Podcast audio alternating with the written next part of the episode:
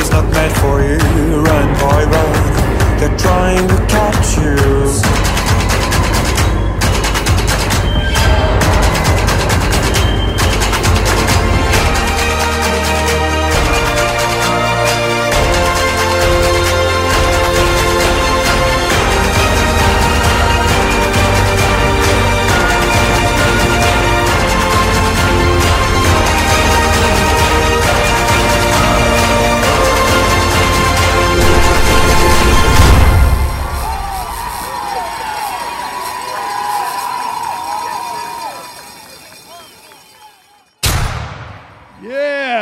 Good, morning, Lake Hills Church. How are you today?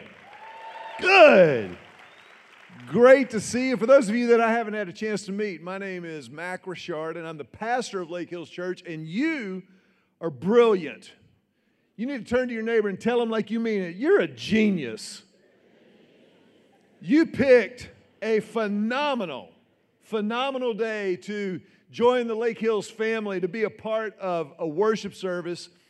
You know, today is going to be a little bit different than what we normally do. What we typically do as a church is we pick a subject or a topic and then spend a few weeks exploring and explaining how that gets lived out within the Christian faith. And one of the things that we've noticed is that it doesn't matter what subject we talk about, there is always a connection to be made with our faith through faith in a relationship with Jesus Christ. To that end, last weekend we started this series called Beyond Friday Night Lights because, of course, we all know the incredible power of high school football, especially here in Texas, to unite and bring people together around a common goal and a common cause.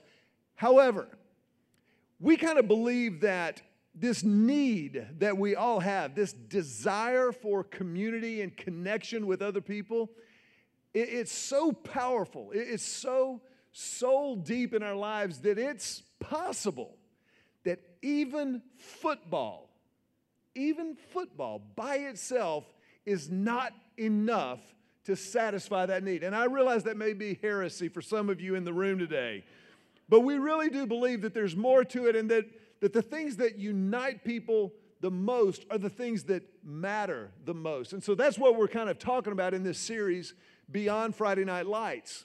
To that end, we've invited a couple of guests, a couple of friends to be a part and to join this conversation this weekend in something that we've never done before. This is a kind of a unique way of handling a Sunday morning.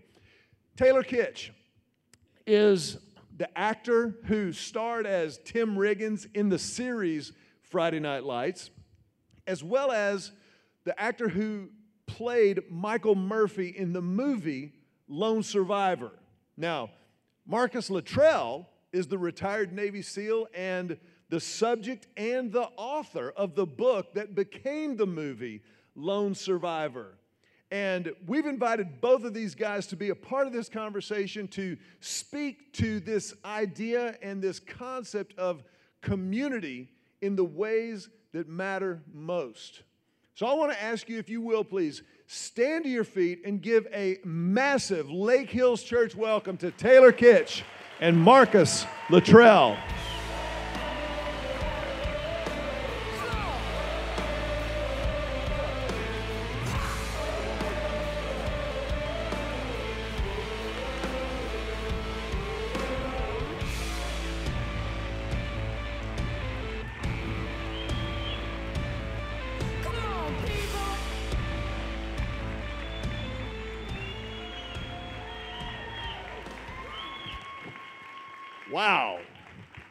That's, they do the same thing for me every Sunday. It's so strange. It's incredible. Just, just awesome. Hey, God, first of all, yeah, exactly. There's an applause light. Just keeps going. This was a good sermon. Clap. No, we want to take just a real quick minute, and both of you, Marcus and Taylor, thank y'all so much for making the time to be here and, and speaking into this conversation that we're having about community. I know there are a lot of other things you could be doing, particularly on a Sunday morning. So thank y'all for being here today. We really appreciate it. Thanks for having me. Absolutely. Marcus, as a matter of fact, Marcus and his wife Melanie were actually a little later than they thought they were going to be because they drove in. They lived kind of outside of the Houston area somewhere, and uh, they, they got pulled over on their way to Austin today. They got stopped. So I, I, I would just love, wouldn't you love to have like the dash cam video for the Texas trooper who pulls over Marcus Luttrell? Uh, I'm, so, so- I'm sorry, Mr. Luttrell. Go ahead, wherever you were going. Well, either that or there's obviously a lot of um, powerful people that you bring into the church because he, he must have been used to it because he didn't even look at us. I was sitting in the back, and, and my wife rolled the window down, and she's beautiful. Everybody everybody stares at her, right? So he he was. They got that ticket thing down to a science. I don't know if you've been pulled over in a while, but they he walks up, his license registration. He goes, "Is there a medical emergency?" I don't even think he waited for the answer and hit that window seal with that phone, went back to his car, came back, have a nice day. And right when I was trying to say, thank you for your service, I'm sorry for, he, he was gone, like in the wind, burning somebody else down. He wasn't, he wasn't, he wasn't going to have anything to do with Melanie. yeah. That's great. Marcus, I want to start by asking you a question. You know, obviously, lone survivor, Navy SEALs, that story is, is widely, widely known. And a lot of people know from that movie and from the book what happened on the mountainside to the degree that we can. But I'd love for you to give us a little background, a little story behind the story. Tell us a little bit about your growing up years, what that was like, and kind of how you ended up becoming a Navy SEAL. Sure. So I, I grew up Texas boy, fifth generation. And, you know, it's a big deal for us, right? Amen. Absolutely. I'm sorry.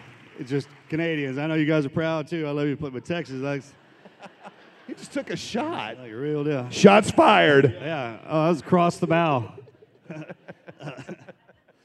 so, uh, grew up on a horse ranch, thoroughbred and quarter horses. We it was a breeding farm, and we also ran them. So I spent most of my time on the uh, on the track on the weekends and working on the. You know the deal for those of you live on the ranches. If you ain't working, then you're you're being lazy. That kind of thing.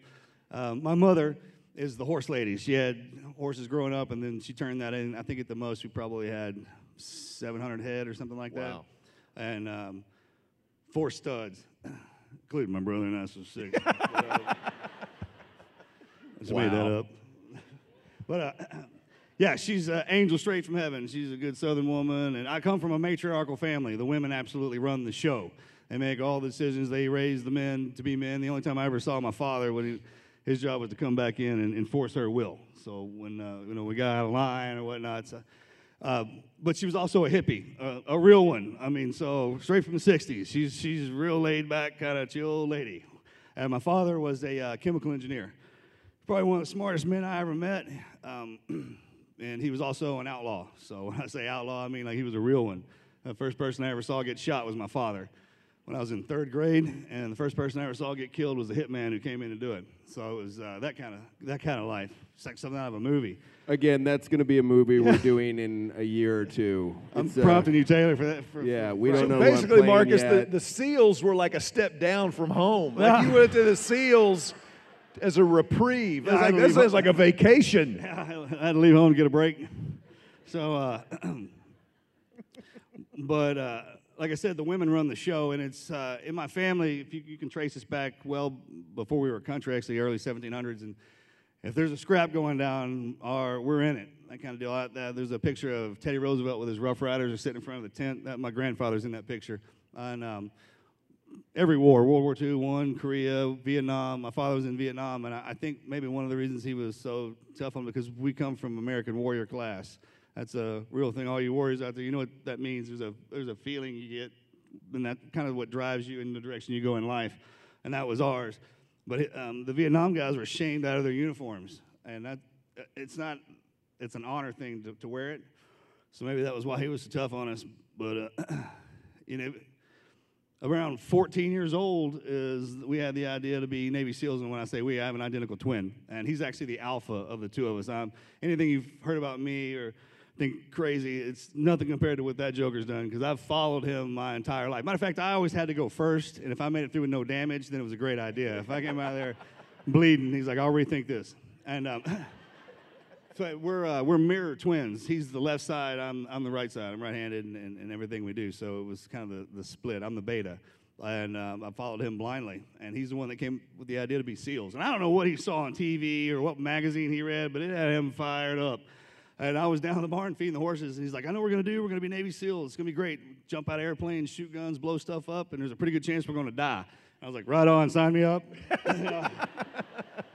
Because our, our plan was the first 40 years of our life, we ran together, and as hard in the pain as we could, you, you youth is a tool. You take advantage and try and learn anything and everything you can. And at 40, we literally stop what you're doing and completely change directions and take all that knowledge and it's like starting over in kindergarten with a new life and, all that experience. And no wife, no kids. That was the uh, that the agreement. We because we were married to that life. Don't get me wrong, guys can get it done. Women, you, y'all are so powerful and everything, mental and and physical. You can take twice as much pain as we can. That's by design, and that's serious business. And uh, the only difference with us is how fast we can dish it out, and that's because of the way we're built as well. And um, yeah, matter of fact, that when I met my wife, you know, I stopped everything, everything. I every I put half my paycheck away my entire life. Couldn't even touch it for a rainy day because I wanted to go to med school. Or if I got married, I took all that, put it on her finger, and we started over together. And that's what we did. So it was, uh, it was great. That's amazing. That's incredible. Now, Taylor, your story is a little bit different. Nope, pretty much the Same, same. right? That's why we're so. Except in Canada, that's all. That's it. It's just carbon location is the only Canada. difference between us, Yeah. really. Colder weather. Such a cliche. Yeah. Isn't life? I don't want to bore you guys. Yeah, isn't life a cliche? Yeah. Um, I mean, I could listen to that for another 40, uh, easy. Uh, but yeah, I mean, uh, I grew up in a tiny town, one light town, uh, four hours east of uh, Vancouver. Uh, my dad left when I was one, and uh, he was a pro race car driver and uh, got into construction. And then there's I have two older brothers. And then um, at 14, my mom had two girls, and I raised those two girls with my mom. And then uh, as we're here and you see the turf, it's very much like I, I was born with a hockey stick in my hand, Right. um, which, as we do up in Canada, it's very similar. And that's, I think, you know, doing FNL and, and where Riggins comes from is really a lot of my own childhood and, and just the relatability of what that means to community and, and the friendships and everything else. And, um, but yeah, so it was just uh, hockey stick until I was around 20. Blew this guy out uh, twice, and then had an opportunity to go study acting. I never even knew it was like an opportunity even existed to even explore that. And but I always loved storytelling and, and speech writing actually, and, and doing that stuff. And I had an opportunity to go, and I swung. So, how did you ever? How did that even land on your radar screen? Because here you're on this. You're from this small town mm-hmm. in Canada, hockey player. You blow out your knee twice. Oh, I know. I'll go act. If, if you look like that, I mean, Yeah, wouldn't- wouldn't boom. Uh, your- Talk about a double threat guy, you, Yeah. athlete and the looks, right? So you play your knee out. Just I know what I can do. Stand here and make money. Right? You know, you, you, you're dosed up with this ugly armor like I was, man. You got to do the, the hard route. if, I- if the first one falls out of play. I would have just stood in the battlefield, just not moving. Take the, expose the face. So anyway, Marcus, thank. yeah. Follow me. They won't shoot him in the face. Come on, guys, follow us.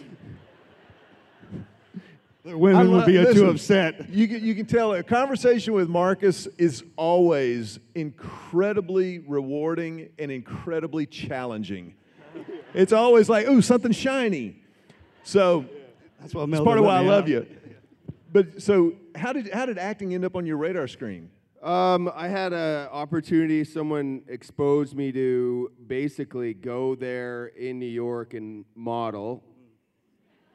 And Stand uh, there. which, by the way, did not go well. Uh, I ended up being homeless and uh, living on the subway for a bit, and then also I lived in a, an apartment with no electricity for a long time. And I was living actually off my best friend's girlfriend's blow-up mattress. And uh, quick story was uh, I, I would get candles uh, from her and him, and that'd be my light. And I fell asleep on this blow up mattress. Uh, and uh, all of a sudden, I was in Spanish Harlem, so 180th in Washington. You're way up there, no joke. And uh, all of a sudden, I have the fire department and police hammering on my door because they thought it was on fire with so all the candles. candles. Someone across the way was saw flames. So I'm like just freaking out. And uh, anyways, it was a good moment. yeah, that's what that was. Defining. Yeah, but I mean, I think you know we go back to that and full circle of just you know, at the time you don't really you you don't wake up and you're like, oh man, this is so hard and and poor me at all. It was just something that I loved doing. There, it, it was part of the grind. I think that was a big reason why I got or have accomplished certain things and and the relationships on the way that facilitated that that you, you come across people that believe in you more than you believe in yourself sometimes and I think that takes a lot to let them in as well, Right. you know. Yeah. I think, you know, you talk about growing up in a family that was non traditional. Your dad left when you were very young, and then your mom, and then these sisters come along after that. Did that factor into, for you, like letting those people in and, and learning how to trust those people? I think I think even this relationship, it's just there's an unsaid. I don't know. There's just an under underlying understanding of w- one another where you don't have to prove so much to one another. There's just I don't. It's the intangibles, you know. I'll look. I mean, with this, it's obviously there's a utmost respect for his service, and I mean to no end, and what he's gone through, and and. But really, I mean, if he was not a great guy, we wouldn't be sitting here, you know. And I, as a family man, I respect him as a father, but as a friend, you know, we've been through post loan, you know, I've had a family member that was literally dying that he I think through all this, not to go on a crazy long tangent, No, no, but no. through certain low points as I'm trying to help a family member, you see the true colors of people within your circle and your family. And I'd say I can count easily on one hand that we're there and not just saying or texting being like, "Hey, how you doing? Are, is she okay? Or you know, what's going on?" Or it's, "Hey, what can I do?" It's the actions that speak so much louder. And he was like, "Let's go to the ranch. You know, let's go there and we'll figure it out." You know, and every day trying to put his words into action. I think that's where that you know love for one another and the trust and everything is built through the action of it, of not just pacifying and being like, "Oh, I feel guilty for not doing anything. I should text him." Yeah. you know. Yeah. So I think that's where that relationship really kind of grew into what. Well, it and. I had a I had a little window into y'all's relationship and the trust because I was talking to Marcus and running this whole idea about beyond Friday Night Lights by him through the grid of his time in the teams and everything else. And I said, "We're calling it Beyond Friday Night Lights." He goes, "I can get Kitsch." And, Thank you for and so And so he did, and ran. And I know he, you know, talked to you, and then sent me your number. I called you. You don't know me from Adam, and I kind of ran the idea by by Taylor. I go, "Would you mind being a part, of, or would you be interested in being a part of a service one Sunday?" He went, "Yeah," and I went, "That has nothing to do with Lake Hills Church. That's how much he trusts Marcus, and that connection and that relationship, going back to when you played Murphy in Lone Survivor, because." that story is obviously so so personal so so real to what you went through for you to trust him with that story and and really with murphy's life you know i think it, it says volumes about both of who you are individually and then the relationship and the trust that you have with each other Uh, I'll say, I know you hate me talking about you like this all the time. You're just right here, just like I'll sing his praises even more. But it's there's a few things that stuck with me uh, of playing Murph. One, it's you know uh, three out of the four obviously that were in the fight passed, and he had said more in passing and not driving it, which uh, landed a lot heavier but of where this is a legacy that he's still alive and he can tell his story and who Marcus is. You get to meet Marcus. But the thing that stuck with me during prep and when we were getting ready to shoot it, it was people are going to know Murph from your portrayal, from the spirit that you bring to him. And that just fell so heavy on me. And I, I just, it's a beautiful responsibility as well. And obviously, there's fear or whatnot going into it because I'm out of my element. I'm not trained. I'm not, you know, I didn't live it, but it's a beautiful thing when you have people that entrust in you and, and empower you with that, yeah. you know, and it's how you react to that fear. If you want to succumb to that and be like, oh man, this is just so much pressure, I can never live up to, but it, it's that's not what it's about, you know. It's it's about servicing the story and Murphy, and the biggest compliment I had, and and still to this day is his family have, have thanked me, and and obviously this relationship with Marcus, you know. So that's. Yeah any critic or it doesn't matter. You know, it's everything kind of lies within that of the family and, and, and, Marcus. That's huge. That's that's amazing. Um, Marcus, you've been pretty open about how once you came out of the teams and retired, your your body had kind of just said enough. You from everything that you had been through, you've been pretty open that that, that transition was not easy, no. and really really hard personally. Talk a little bit about about what that was like, but more importantly, how and who brought you out of that. Right, on. It was, it was actually the worst time and the best time. I, um, I'm a big Spider-Man fan, so I call this period my Black Spider-Man years. And uh, hey, go with what you got, right? And uh, what happened to me is they pulled everything away from me. They pulled my friends away from me, and I, I have the same friends I've had my entire life since kindergarten, and I have them because they possess a strength that I possess as a weakness. And it doesn't have to be a physical thing, it can be a laugh or, or whatnot. And we, you know, we survived together. We've been through everything together. And I, I, I was never, I was born a twin, a little bitty, weak. I had, I couldn't see. My eyes were messed up. Like I said, I was had that ugly armor on from birth. So, I, you know, life was a struggle for me. And uh, I, I, just, um, you man, were little coming out of high school, weren't you? I was 5'6", 154 pounds when I graduated high school. Yeah, this is all government work. So, um, yeah. right, I was, I was one of those guys when I signed up, made the SEAL teams. I was like, "Where's the program where I get the shot and turn green and grow?" I mean, whatever. You know, guys who lose their limbs, a lot of them are bummed out. I, I'm, I've, my body has been torn apart, uh, and it's all titanium now, and that's great. I, man, I'm a Terminator. Let's go, put it on there. I, it used to be back in the day when guys would um, get hurt, they would hold on to their legs as long as their, their appendage. I mean, surgery after surgery. Now guys will get a splinter and be like, "Take that sucker," and I want that model leg right there. And you know, it's it's unbelievable. Um, the, the tech, and it's because of the, our people, how amazing they are. Everyone was put here for a certain reason. Mine was to uh, the warrior, American warrior class, and then we have the, the medicine, the hunters, the fishermen, the doc, you know, all that. And that's what makes us special. And that's why our canvas is different color as opposed to the rest of the world. I mean, we're beautiful in that own regard. Your, your exterior is what identifies you as being unique. Uh, the inside and your will to take pain for each other is what uh, brings us together as a family. And that's why SEAL training is the way it is. It's, you have to volunteer for it because they literally torture you to death.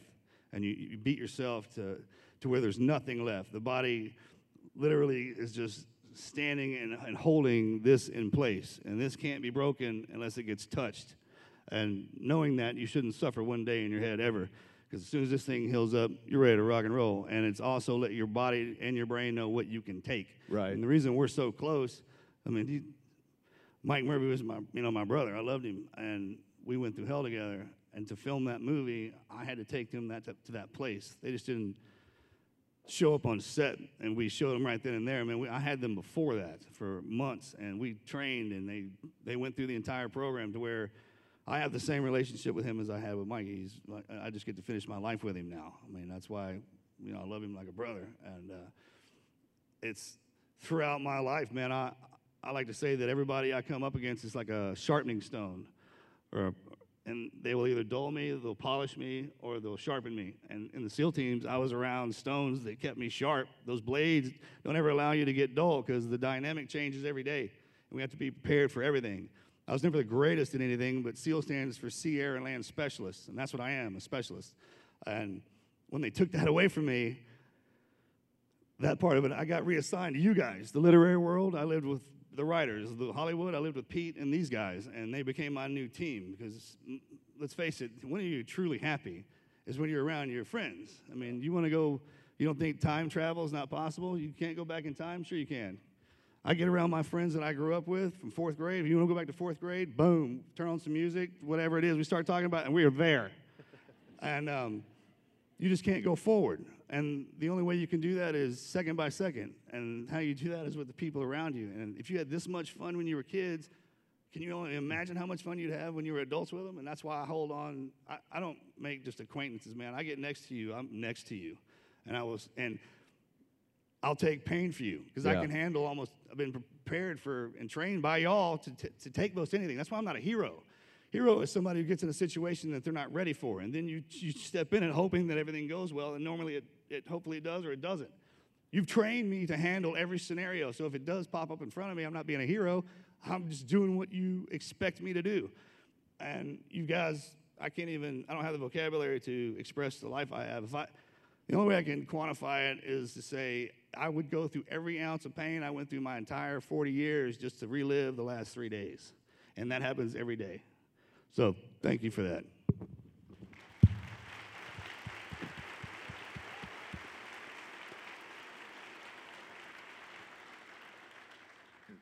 When you got home, you came back to Texas and you were in a pretty dark spot. But it was it was people. Yeah. that- so uh, that pulled you out. I recovered in the governor's mansion. Lady Perry found me right out of the military and moved me in there. You just show, literally showed I up. showed up. Well, they, they made a mistake in inviting me. The guy's like, hey, you get back. I was going back to Iraq. So after Afghanistan, I was in the hospital for about a year or so. And then I went back to Iraq in 06 and 07 to uh, Ramadi, and I got hurt again. My body just kind of fell apart on me. And um, I, I showed up, and I was at the hospital here in Austin, and I was walking by, and I just kind of knocked on the door. I was like, hey, I'm here for that steak dinner. And I didn't leave. for, until I met my wife. I mean, I was like this weird guy in the attic. So I would literally, there would have these high profile, important people or actors in the mansion, and I would come down. I mean, I was upstairs recovering. Lady Perry's a nurse. She was a mother to me, and he's a father to me. I, I, I, we don't even need to talk how, how wonderful they are. But he, t- he, he taught me something about to be a statesman by default, just hanging around him because they would drag me to the hot. They would make me get better. And as I, um, the problem was I'd never taken a drug before, and I got hurt, and they gave me the Vicodin. And uh, man, it was great. I, you know, I, I had a wonderful time on it. I guess everybody else didn't like me on it, but um, it's, one of those deals they tell you to, to heal up, you have to take it, otherwise your body won't heal right. And I'm very in tune with the way my body moves, so I build up a tolerance for it, and then I would just, when it's time to get off, I would just fly. I'm a cold turkey guy. Was, there's nothing I can't handle. I know why people stay on that stuff because the withdrawals. It's and the funny part, it's your body telling you. I, mean, I even had the pain come back, and I was like, "No, I'm still hurt." But what that is is your body knows it likes it so much that it remembers what it had to tell your brain to get on it, and it will. It's a phantom pain. And once I figured that out, I was like, I just went through. The, they weren't even that bad anymore. I figured out a way. But I mean, there were times I was like, what the hell's, you know, when your arm starts shaking for no reason, like, what, what the hell is that? You know, and that withdrawal because your body is doing whatever it can to get back on it. And I would just muscle through that. And after 15 surgeries, 20 surgeries, you know, now I'm back. You know, I'm, uh, you guys have put me back together.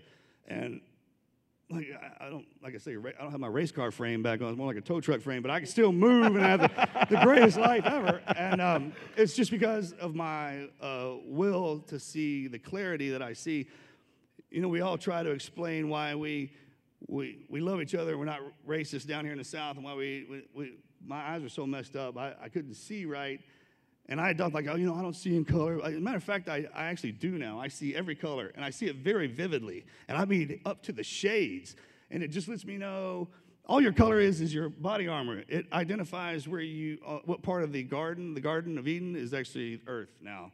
It started small in Mesopotamia, but as we grew as a people, the garden had to grow. And this is what we live in. And your, your color denotes of where you work in the garden and how you work there. That's it. That's what the body is designed for. The, the brain, the consciousness is all of uh, God's memories plugged into, uh, into our brain. Anyways, that's pretty deep. Uh, what were we talking about? This, just so you know, this, Taylor will back me up. This is a normal conversation with Marcus. My wife's going to be upset. This she is- told me to keep it. he is Just a morning coffee combo right now. or But- a text. Hey, we're in church. This is a beautiful thing about when you come to church, right? You But uh, here's the deal, though. What talk you about just said that a weird second ago. what you just said a second ago, though, was I think so powerful because, like, when Governor Perry and Ms. Perry were, he was the governor. You were living in the mansion. Nobody knew. There were no photo ops. There were no press releases. That was them, and especially Anita, loving you I'm a son. Uh, and saying you don't have to live like this. well, you don't have to be born. Everybody think your father, your mother, that's your fam- family. Yeah. This is my family. If you spill blood or shed blood with somebody, if you're willing to sacrifice everything for somebody, that's your family. And we're all family, by the way. I mean, I did my genealogy test. Wait, we're all related. I found that out. So Taylor, love let me, y'all. ask you, let me ask you a question. When you, when you think back to doing the movie Lone Survivor, you told me that you'd already read the book and you knew the story. I just read the Murph parts. I didn't read the whole book. Sorry, man. That's why the movie turned out the way it did. we could only play the parts he read. No, of course. Uh, I was with Pete Berg, who wrote and directed it, and uh, he, we were actually here in Austin. And he had been with Marcus already, and he was thinking about it for years earlier. This was a, a very arduous process. And who these I guys. don't know that either, man. That's he's right. What you do, yeah. Yeah. the act, man. They they really work. It's something. Um, but uh, yeah, and he was just like, I, you know, read this book and I think about Mike, you know, Murphy when he pops up and, and tell me. And then I read it that day and then uh, read it again and then uh, hit Pete up. And I'm like, when you're ready, I'm ready. Right, right. Yeah. When you took on that role, I'm just I'm trying to put myself in your shoes. It seems like the responsibility of playing because that that's you know, Tim Riggins is a fictional character. I don't want to shatter anybody's dreams Yeah. out there, but I mean, but but you're playing you're playing somebody who's a real person, who's got a family, who's got a story, and all those things. And you're going to be Marcus was intimately involved in the filming to keep the story accurate and, and all those kind of things. Talk about how you how do you handle that responsibility? I love it. I think it's the most flattering thing I could have as an actor and storyteller, and and I don't know. It's I'm very spoiled in the sense I'm, I'm very fascinated by the the whole thing, the story, and everything. But I get I'm very lucky that I can go into these realms, and I can meet these different people, the real you know people that the story needs to be told. And I think when I get an opportunity like this, you're servicing something bigger than yourself.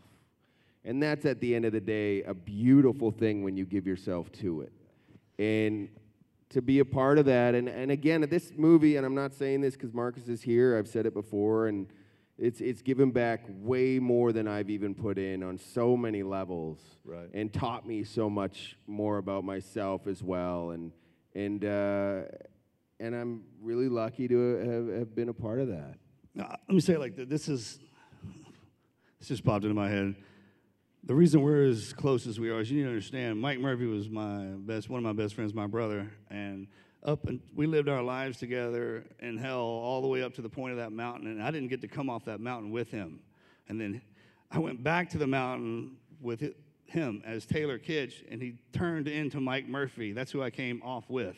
And all the memories I've made forward with him are the same memories I would have made with Mikey. That's why he's so close to me. He just filled that. I mean, I see his face and I see all his mannerisms because of what we had to go through to, for, for him to get into that mindset. I mean, he's not Tim Riggins, he is, because if he doesn't exist, then he does. That's what makes him a great actor. is He Right. can, and he was so good at it that he, he, he, he has my love, the same love I had for Mikey. Wow. So I, I mean, yeah, they did an amazing thing, and it, uh, I didn't get to come back with, with that version, but it's the same thing, really. Yeah, Because yeah. we can talk about. He knows that what happened up there. I can talk with him like I was talking with Mikey. Yeah. If that does that make sense? No, it does. Oh, It okay. does. I mean, to, to the I think to the degree that any of us out here can comprehend, it makes sense. I don't think any of us would pretend to tell you we understand, but I'll tell you it makes sense, and that that's a that's a big difference. I think. That's how you win your friends, your real ones. And everybody in here has gone through something tough with somebody. I don't care who you are. It's the same thing we do. We just do it on that level. Yeah, yeah. I'm Taylor. I want to ask you a question that I'm just. This is a strictly curiosity question. No. Purple. yeah, yeah. Purple. And, and doing what you do for a living, and, and really just knowing a little bit about you, it's a it's a calling. I mean, it's it's who you are. You could live anywhere on the planet really that you wanted to. What made you choose the Austin area? Uh, We're not giving out your address. I'm just Right. curious, like what was. I when I got FNL, I literally didn't know where Texas was. So let that sink in for a second here. It's a very obscure place. Let me let me preface that point with I've been here 13 years and it's home. Yeah. But um, They don't have Texas history in Canada? that's all we learn. Yeah. Marcus, you know what's funny? My wife is from Mississippi. She was shocked when our kids started getting Texas history in school. I was like, honey, this is Texas. Mississippi doesn't teach this because have you seen Mississippi's history? So, I mean, it's. Hence we- my we- point. Texas history is a little different. But anyway, I interrupted. Sorry. Um, and then, uh, I mean, myself, Kyle Chandler, Connie Britton, uh, Jesse Plemons, Palicki, that's 60% of the cast that still has homes here. There's something about this area, these people, that, I don't know, in the best way possible, kind of grab you and don't let go. And I love that. And um, I don't know. I was like, I was in Colorado all week, and uh, I just getting on the plane from Dallas to down here. It's like the twang hits, and I'm like, oh, I'm going home. I love that, and uh, there's just something about it. Yeah. yeah. Yeah. This is our, it's our nexus, right? It's, and the further you go out into our state, you'll run into the cowboy with the draw where you don't talk back to the, we get your ass whipped or your butt whipped in, by the sheriff, and then we just got to migrate. It's the capital. So you want to know what Texas is like? You come here to see all different kinds of people. You want to know what the extreme version of them are? Head outward. Yeah. well, you know, on behalf of the Lake Hills Church family, we are beyond grateful. I know there's so many other things you could be doing today, and I, I can't imagine how many. Actually, sir, it's Sunday. We're, we're supposed to be in church, right? We're in church every day. But anytime I can talk about I myself, think that was a trick I will question, right? be- we were supposed to say that in church, sir. But on behalf of the Lake Hills family, thank y'all both for making the time to be here and being a part of this conversation. We're Thanks for incredibly having grateful to you. Taylor Kitsch and Marcus Luttrell.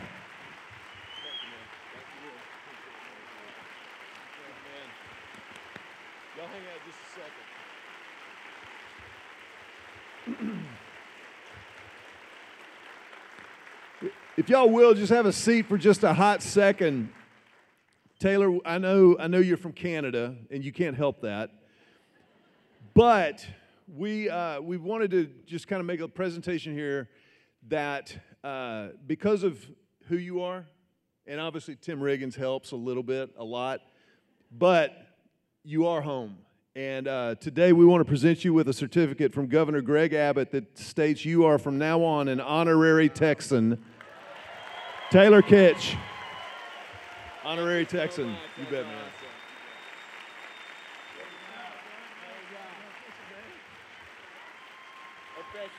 Hey, it's official. Taylor Kitsch and Marcus Luttrell.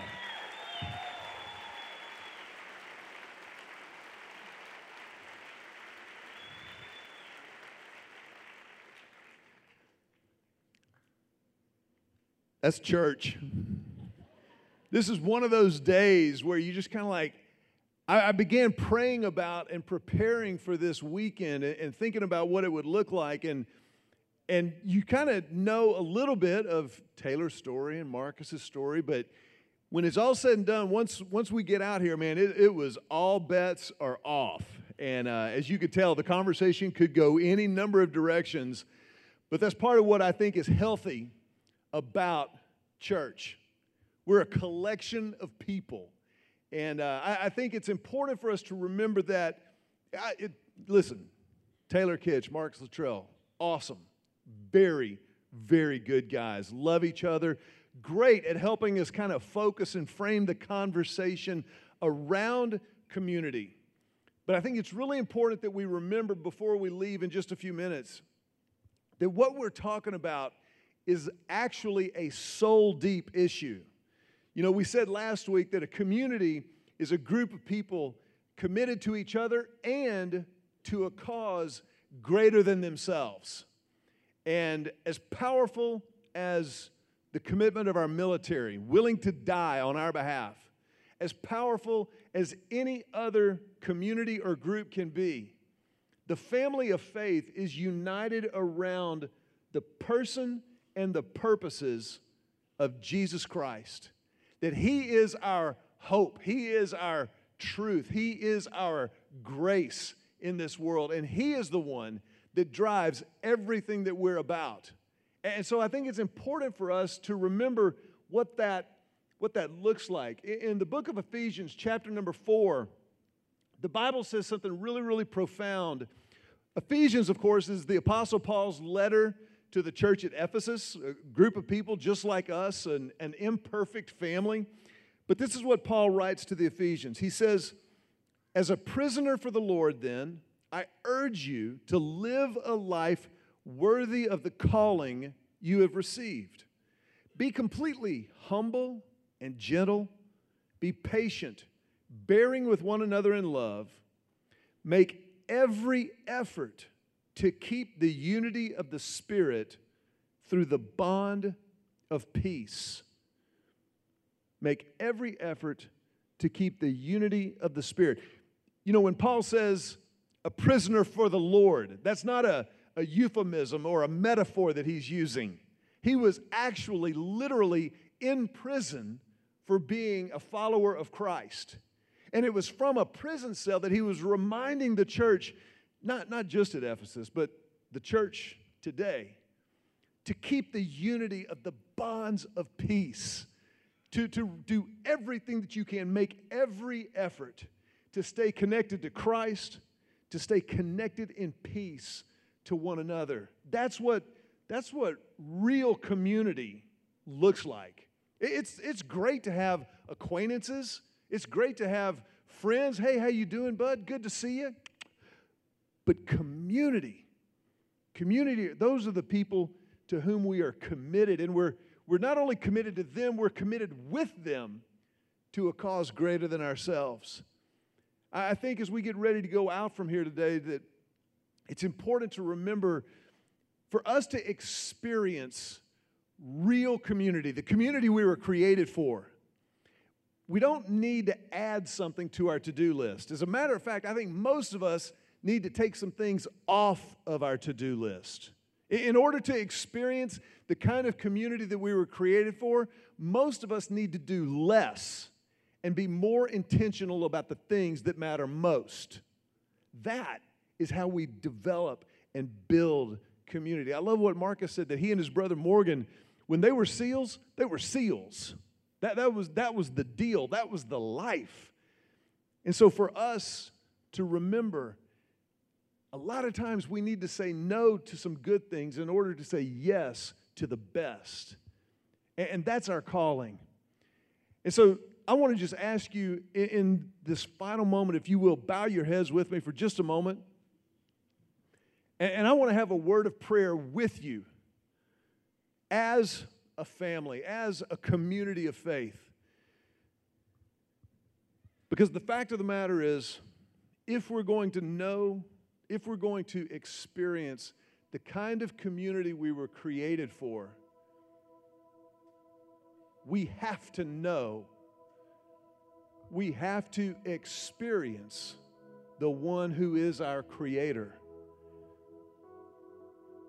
It all begins, it is all sustained and driven by and fulfilled in a relationship with Christ. If you're here today and we can do anything to help, if there's, if there's a question that you have, Maybe, maybe there's something in your life that you would like prayer with or about. When you walked in this morning, you were given a program, and inside that program is a Connect card. If there's anything that we can do to help, that Connect card is there for you. That's a way for you to begin a conversation, a dialogue. Just fill it out and let us know how we can help.